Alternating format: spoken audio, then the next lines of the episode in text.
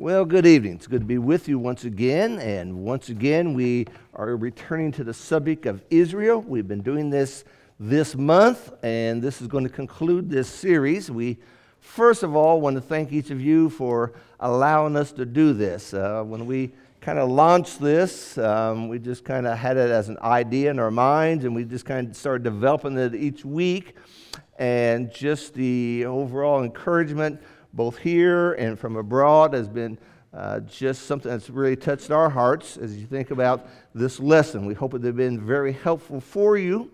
Um, we put out booklets last week. There, there are new, no new lessons in the booklet. So, but we put more booklets out there for you to maybe share with family and friends. Holiday times, a lot of times we get together, and that may be a conversation people have about what's going on in the world. And so those booklets would be there just to kind of have them and to pass them out. You know, we're four weeks into this series, and the war continues on. And it would be wonderful if we could say the war is over, peace prevails, but it doesn't. And what we try to do in the series is not so much talk about what's happening over there right now, but to walk through the Bible and talk about some things there. So, in our first lesson, we talked about the origin of the word Israel, and we kind of covered it through the Old Testament.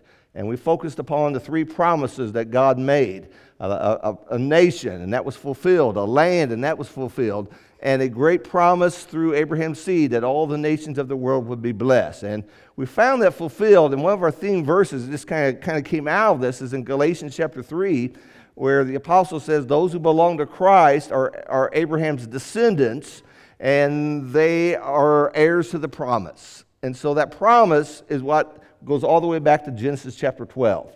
And so then our second lesson, we talked about Israel in the New Testament. And we saw this transition from physical Israel to spiritual Israel. And then last time in our lesson, we talked about Israel and the kingdom of God and where, where the kingdom is, what the kingdom is. We kind of traced through some different things. We talked about the concept of premillennialism and some of the fallacies found in that theory. So, so that's just kind of got us caught up to, to where we're going to be tonight. And tonight will be more of a typical chair series where we have a series of questions we're going to ask each other. We don't know how each other's going to answer but we're under a clock here, so we're going to be careful about that. that. Yeah, the elders may want to put that there permanently. I don't know. I don't know. That's that's just something I put up there. I don't know. We should. The sand is literally going through. It does, and it and, and when it goes down, it's been one hour. That's called an hourglass. Okay. I appreciated how even this morning Roger took us back to 2 Timothy chapter three. 16 and 17. And, and we've tried to use that as our North Star even in this discussion.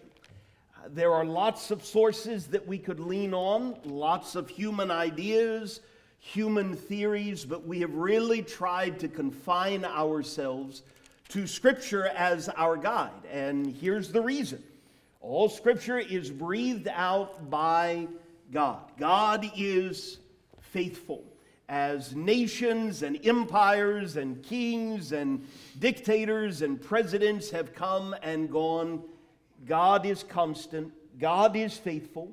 What we have in His Word is breathed out by Him, and it is profitable for reproof, correction, teaching, training in righteousness, so that we, as disciples of Jesus, can be equipped for every good work, including thinking about how we ought to view what is going on in the world at at any particular time. And so that continues to be our guide. You reminded us this morning that we need to rest and, and anchor ourselves right there, that there are some things in it that are hard to understand, and even some New Testament writers acknowledge that, right?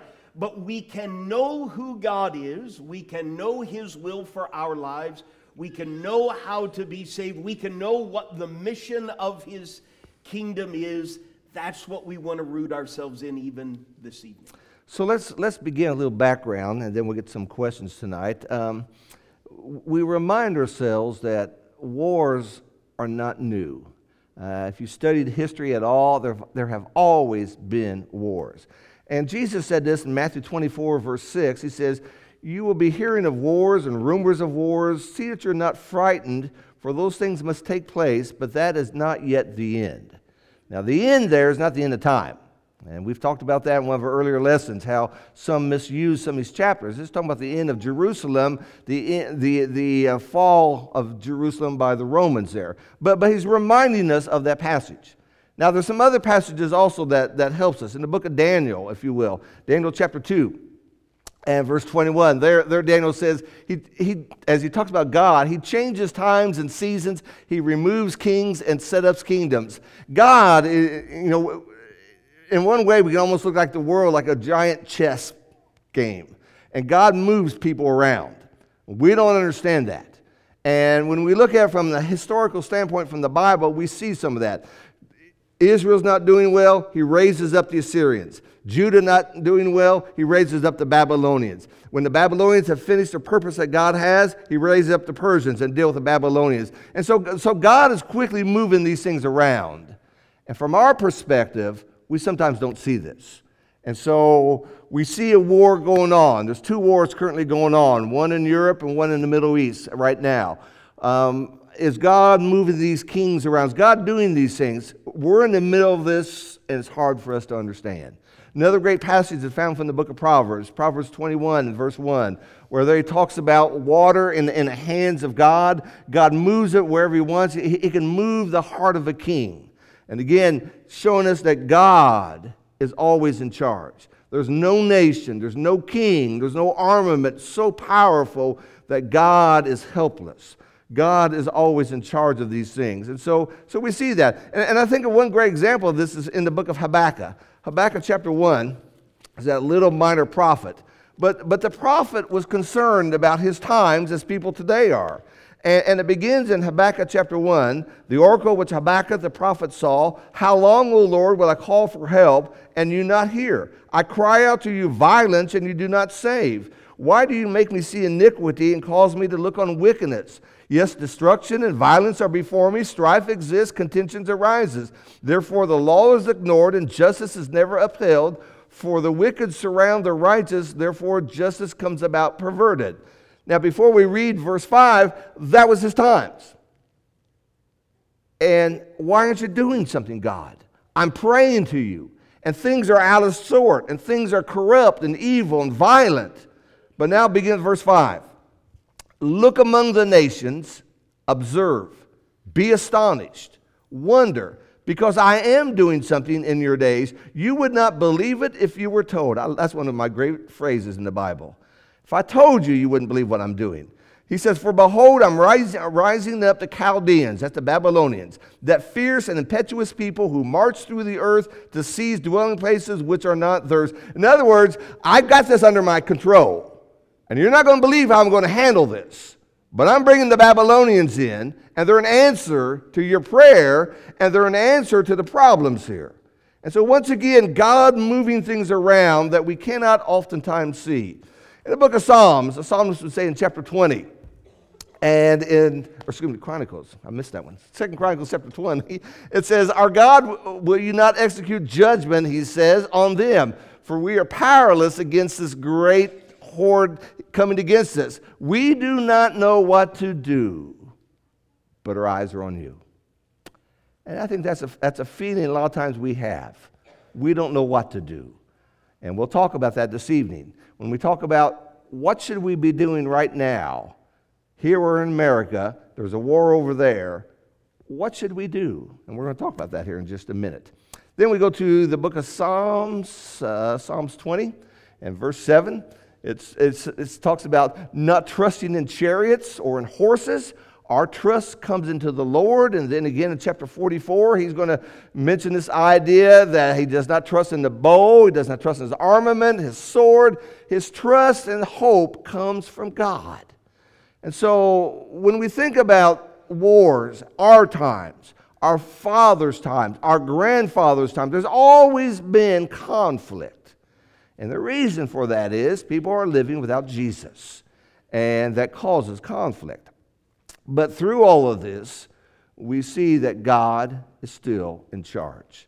His kingdom has existed through World War I, through World War II, through Korea, through Vietnam, through Middle East wars, way back, way back, the kingdom of God continues to stand. And that's something we need to appreciate.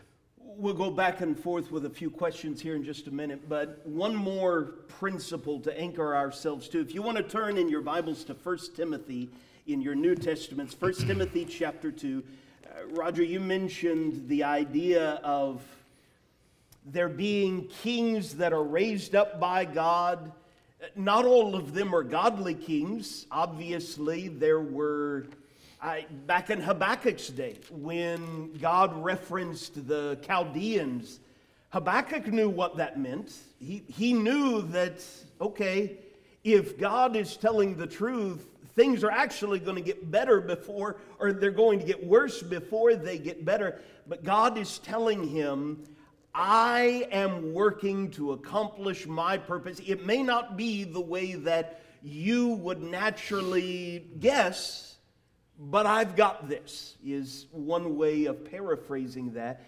The New Testament in 1 Timothy, in Romans, in 1 Peter, as we'll see in just a moment, has a lot to say about human governments. And it is significant to remember what that government was. For instance, in 1 Peter chapter 2, verses 1 through 4, this is in the era of that fourth world empire that we talked about last Sunday evening, the Roman Empire. And if you know anything about the Roman Empire, you know it was not a God centered empire with a godly sort of ruler. And yet we listen to how the Apostle Paul coaches Timothy to coach saints in Ephesus and really for all time. 1 Timothy 2, verses 1 through 4. First of all, then, I urge that supplications, prayers, intercessions, and thanksgivings be made for all people, for kings and all who are in high positions, that we may lead a peaceful and quiet life, godly and dignified in every way. This is good, and it is pleasing in the sight of God our Savior, who desires all people to be saved and to come to the knowledge of the truth. If I could just pull out a couple of key ideas from that that maybe we'll come back to as, as some of these questions unfold. First of all, God is, regardless of what happens in the world around us, God is, and as Paul is writing to Timothy, who is in Ephesus, he calls God our Savior. I'd encourage you to remember that this evening and for the rest of your life. Remember that as we try and reason and discuss and, and talk about what is going on in the world. I need a Savior and you need a Savior just as surely as anyone. It is really, really easy when talking about human events around the world to talk about us as the good guys and them, whoever them is, as the bad guys. Us versus them. And of course, God is on our side, right? Maybe we'll talk a little bit more about that this evening. Let's remember we need a Savior just as surely as anyone. That Savior wants all people to be saved. Our Savior wants all people to come to a knowledge of the truth. That is the mission of His kingdom. And so he tells us to pray for all people. More about that maybe in a few moments. Uh, let me take us one other place. First Peter chapter 2, if you'll turn a few pages later. First Peter chapter 2. Peter has a lot to say about this as well. He doesn't contradict Paul. Uh, the same Holy Spirit is guiding him. He's in a different part of the world. He is working largely with a different people group, and yet the message really is the same. 1 Peter chapter 2 verses 13, 14 and 15, he tells Christians be subject for the Lord's sake to every human institution, whether it be to the emperor as supreme or to governors as sent by him, to punish those who do evil and to praise those who do good, for this is the will of God. Now, if we wanted a little bit more about the phrases before that, punishing those who do evil, praising those who do good. Romans chapter 12, Romans 13 is a, a, great passage of scripture to study where Paul talks about the role of human government. But right here, he's talking to individuals and he says, Listen, in light of this, this is the will of God that by doing good, what, what can we do in a world gone so wrong? What, what can we do in the middle of what Paul would describe as a twisted and crooked generation? Well, here's, here's bedrock right. do good. And perhaps by doing good, you can put to silence the ignorance of foolish people. In chapter 3, he says in verse 8, finally, all of you, speaking to Christians, have unity of mind, sympathy, brotherly love, a tender heart, and a humble mind. Don't repay evil for evil or reviling for reviling, but on the contrary, bless. For to this you were called. Clearly, already there, we, we are reminded, just like last Sunday evening, we belong to a kingdom that is not like the kingdoms of this world. We've been called to be a blessing. For whoever desires to love life and see good days, let him keep his tongue from evil and his lips from speaking deceit. Let him turn away from evil and do good. Let him seek peace and pursue it. For the eyes of the Lord, the Lord is, and his eyes are on the righteous. His ears are open to their prayer, but the fear of the Lord is against those, or the face of the Lord is against those who do evil. Now, who is there to harm you if you are zealous for what is good? What can we do in a world that seems so upside down? Be zealous for what is good. If you should suffer for righteousness' sake, you will be blessed. Have no fear of them, nor be troubled, but in your hearts honor Christ the Lord as holy always being prepared to make a defense to anyone who asks you for a reason for the hope that is in you, yet do it with gentleness and respect, having a good conscience, so that when you are slandered, those who revile your good behavior in Christ may be put to shame. Good lenses, filters, however you want to, to describe it, to put in our minds anytime we're talking about such contentious events. Okay, so we've talked all about God's kingdom. Last Sunday evening, we, we emphasized that we can be a part of the kingdom now. We're not waiting for the kingdom to come. Acts chapter 13, verse 36 is a great summary of a, a great life in the Old Testament. David, he served the purposes of God in his own generation let's start Roger here. What is God's purpose for this generation? And, and the answer to that, I think sometimes people are looking for something unique. The answer to this is the same answer for the last generation and the last generation and the last generation, all the way back to the very beginning.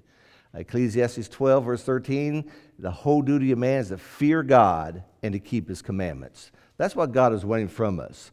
Uh, let's turn to our Bible's book of Luke, chapter 12. I'm going to grab a passage out of Luke, chapter 12. But particularly in our times, our times is becoming more and more secular, more and more ungodly. And the world needs to see, as Jason just said, kindness. Uh, they understand hatred. You just turn the TV on the nightly news, you see hatred all the time. They, they need to see honesty. Um, from politicians to people that deal in business, uh, dishonesty is, is, off the charts.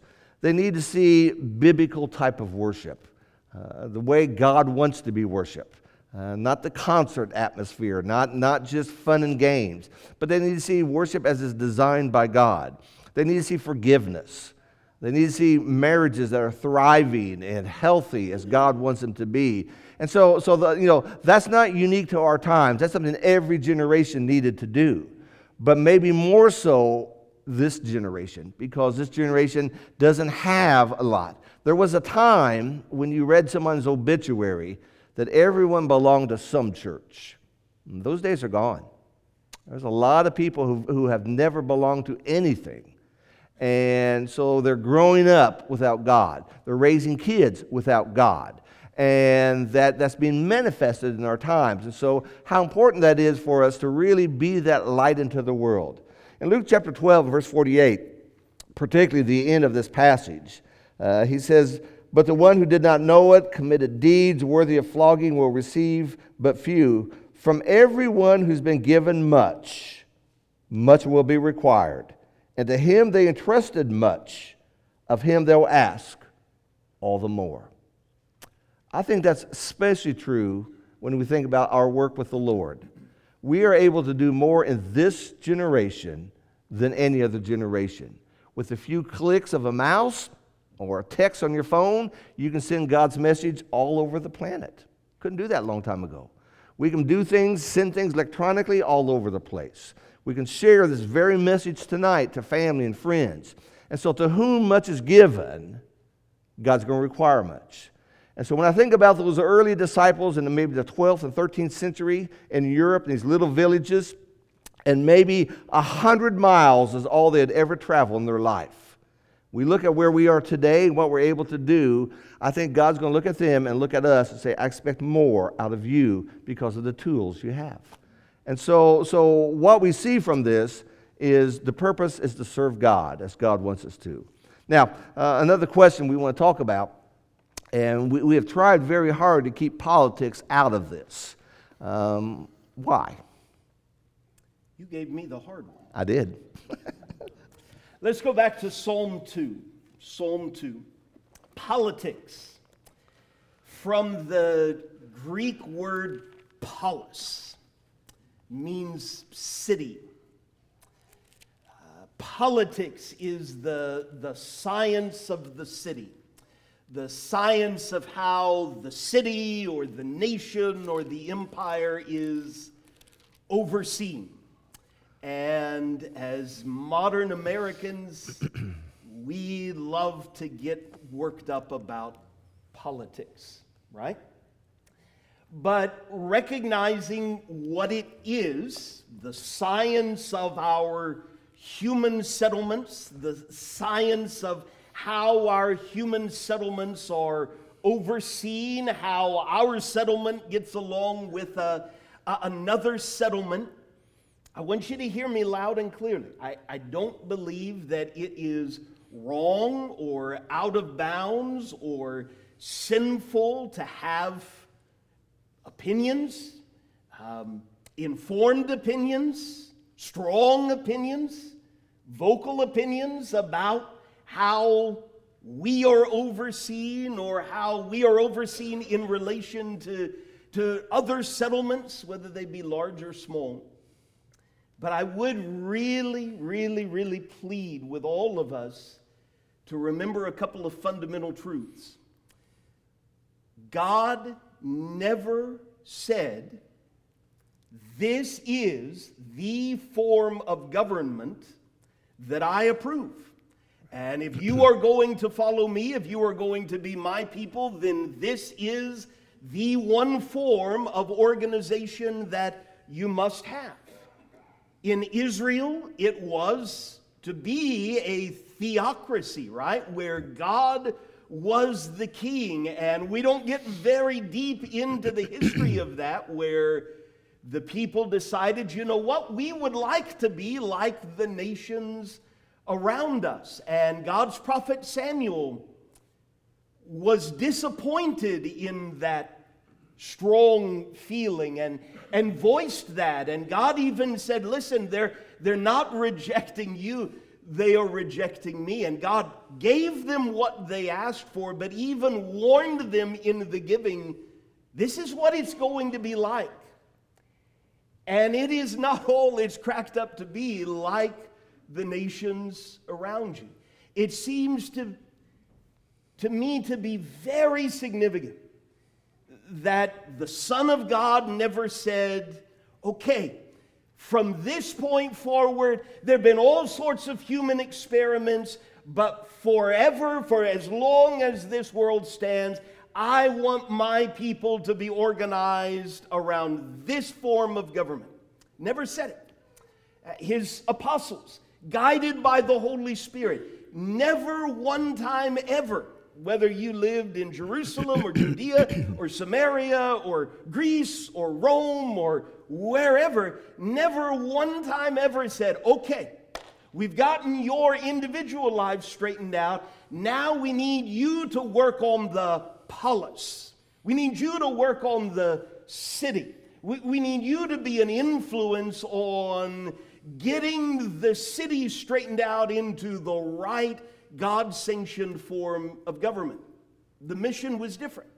Uh, God never appointed one human being in, in this age, on this side of the cross, to be, okay, this is my appointed overseer for all of my people all over the world. We were never told to put our hope in the polis, right. the city. Instead, if, if, you have your Bibles open there to Psalm 2, right after, I mean, uh, of all the ways for the second psalm to be introduced, the first one to me makes a lot of sense. Okay. Blessed is the man who stays away from what is evil and meditates on what is good. And we've got 149 other psalms after that demonstrating for us the sort of things we ought to think about and, and meditate upon. And then Psalm 2. Why do the nations rage and the peoples plot in vain? The kings of the earth set themselves, and the rulers take counsel against the Lord and against his anointed, saying, Let us burst their bonds apart and cast away their cords from us. Nations were raging 3,000 years ago. Nations were raging 2,000 years ago. Nations were raging a thousand years ago. Nations are raging this evening. If this world stands, nations will be raging a thousand and two thousand and three thousand and ten thousand years from now. That's what the polis does. That's what human beings with minds set on the polis do. But he who sits in heaven is the one that ought to have our undivided attention. The Lord holds them in derision. He will speak to them in his wrath and terrify them in his fury, saying, As for me, I have set my king on Zion, my holy hill. And we could continue to read, but uh, it, it becomes clear, of course, that this is a messianic psalm talking about the Lord's anointed one, right? That, that would eventually come.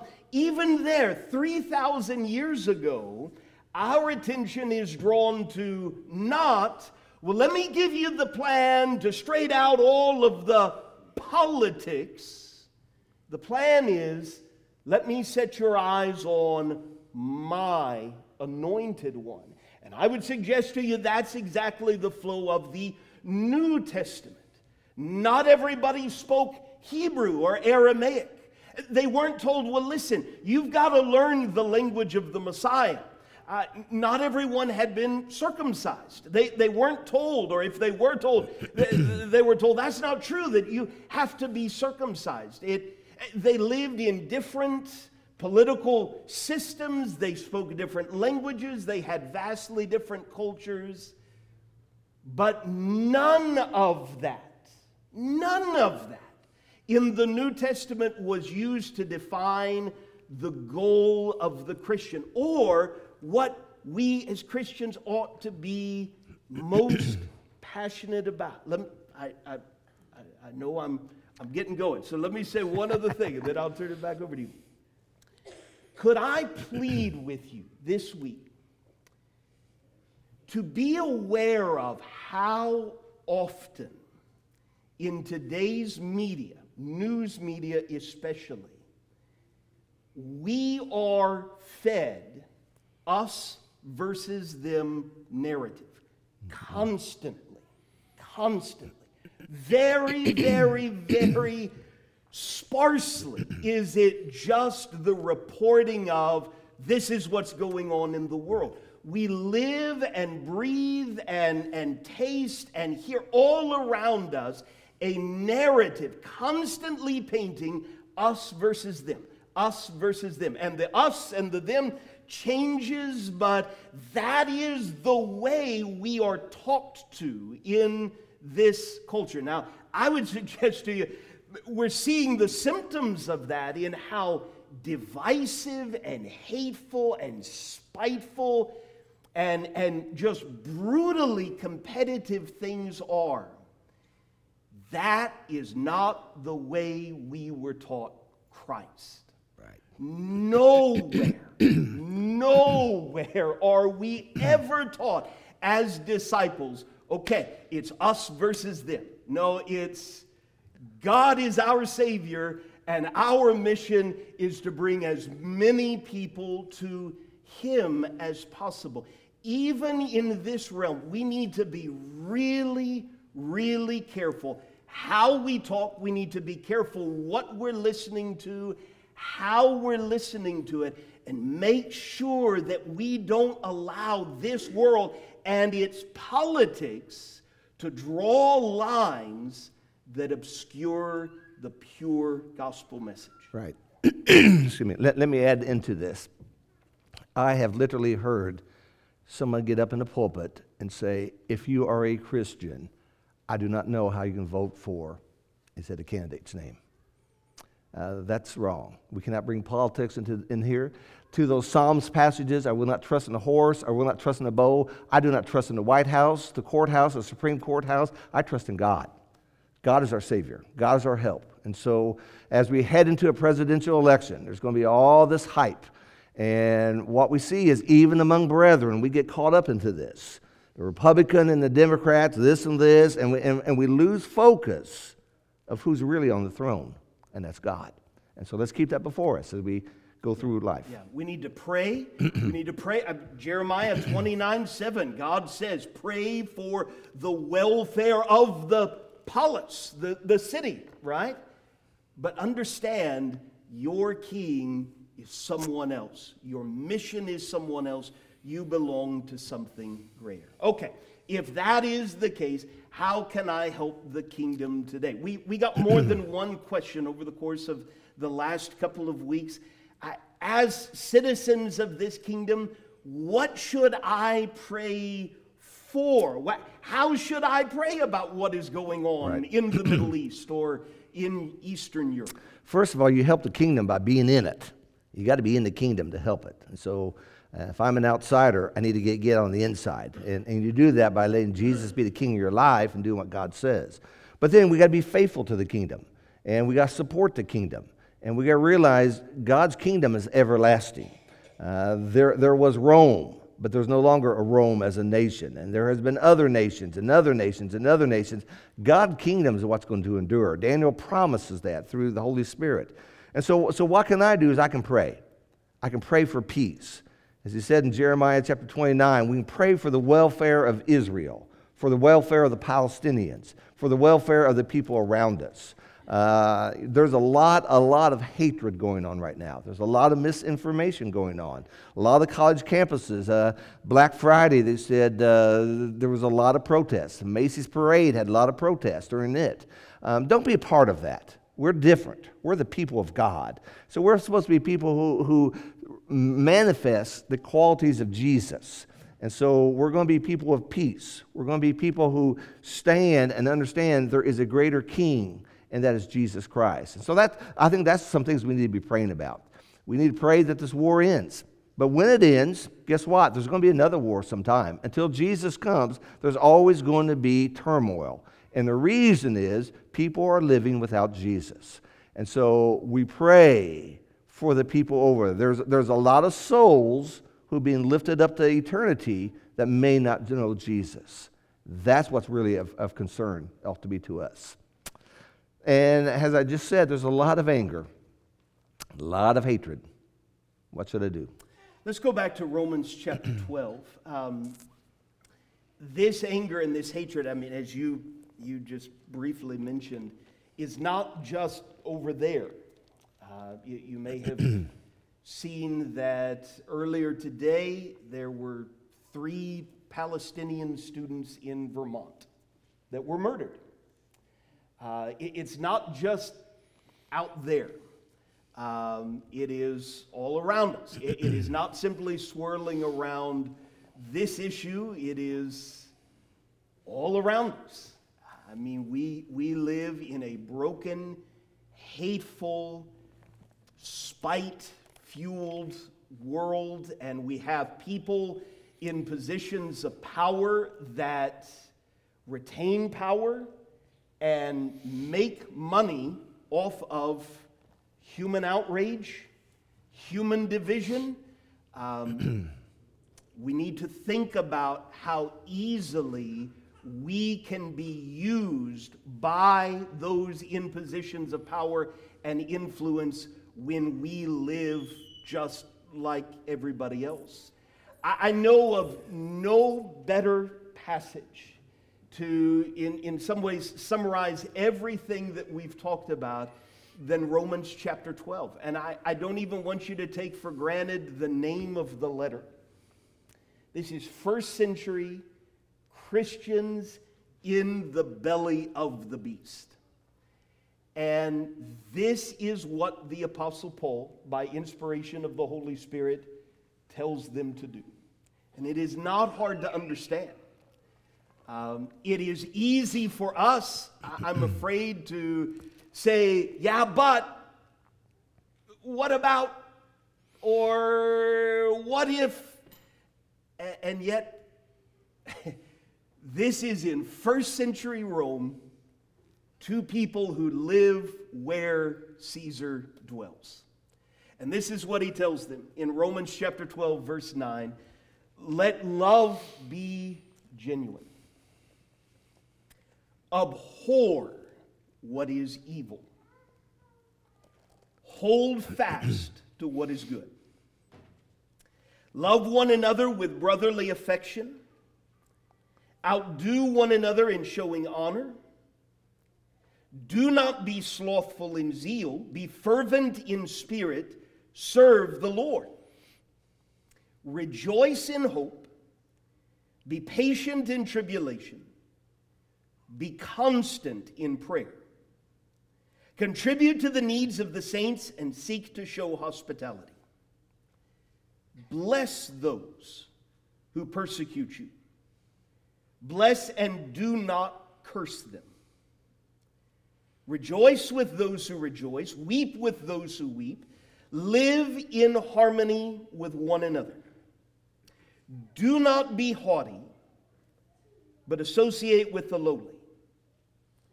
Never be wise in your own sight. Repay no one evil for evil, but give thought to do what is honorable in the sight of all if possible, so far as it depends on you, live peaceably with all. Beloved, never avenge yourselves, but leave it to the wrath of God. For it is written, Vengeance is mine, I will repay, says the Lord. To the contrary, if your enemy is hungry, feed him. If he is thirsty, give him something to drink. For by so doing, you will heap burning coals on his head. Do not be overcome by evil. Overcome evil with good. Evil is in the world. It has been in the world since Genesis chapter 3. I I would add to what you said earlier in knowing what to pray and how to pray. Spend time in the book of Psalms. The book of Psalms teaches us how to pray when life is really good and we're on green pastures beside still waters.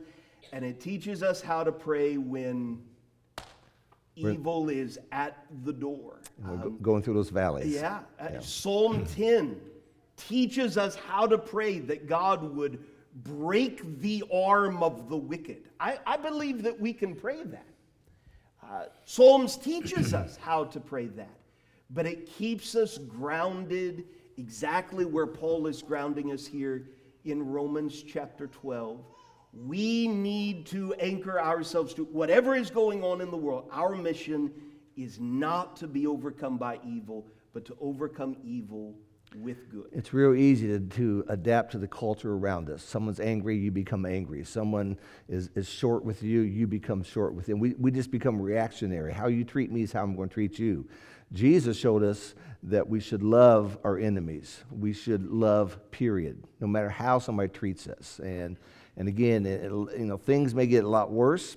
We hope not, but they might. And so we have to be different. And we need to remind ourselves of that. Why don't you summarize for us where we've been one more time, wrap Yeah. it up? How, how is all of this going to end? What do we know about what's going to happen? Yeah, happen? let, let's turn our? Bibles. I'm going to. Go right tired, ahead. I'm tired of sitting. I need to stand. I'm a preacher. I got to stand, okay? Let's turn our Bible to 1 Corinthians 15. and how's the kingdom going to end? And then just a quick summary where we've been, okay? In 1 Corinthians 15, just as a reminder, as we talk about the kingdom, as we read about in the New Testament, the kingdom that was promised in Daniel chapter 2 is not a physical kingdom. It's not walls and soldiers and banners and a physical king. That's what Israel had. That's what they had with David. And that's what they had with Solomon. That's what they had with Saul. That's what the early apostles were looking for. They thought that the Messiah was going to come to Jerusalem and establish a physical kingdom just like we had. But Jesus over and over would say, My kingdom is not of this world. And when you walk through those parables, I think what the parables teach us more than anything else is that God and his kingdom thinks differently than we do.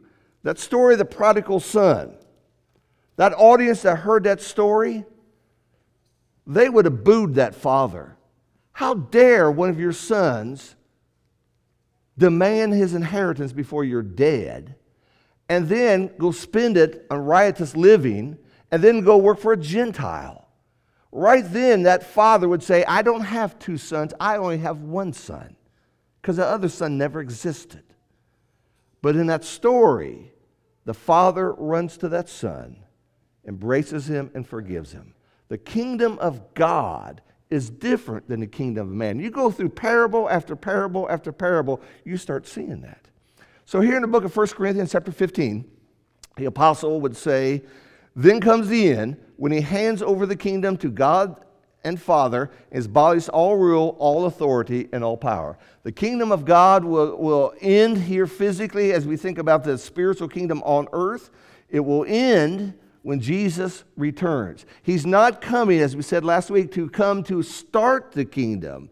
He's coming to gather up his people and to take them home.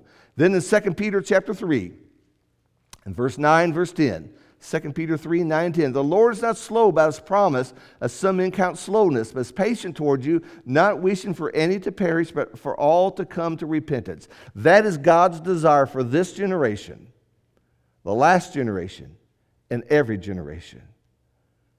God does not delight in having to say, I'll never see you again in eternity. God doesn't send anyone to hell.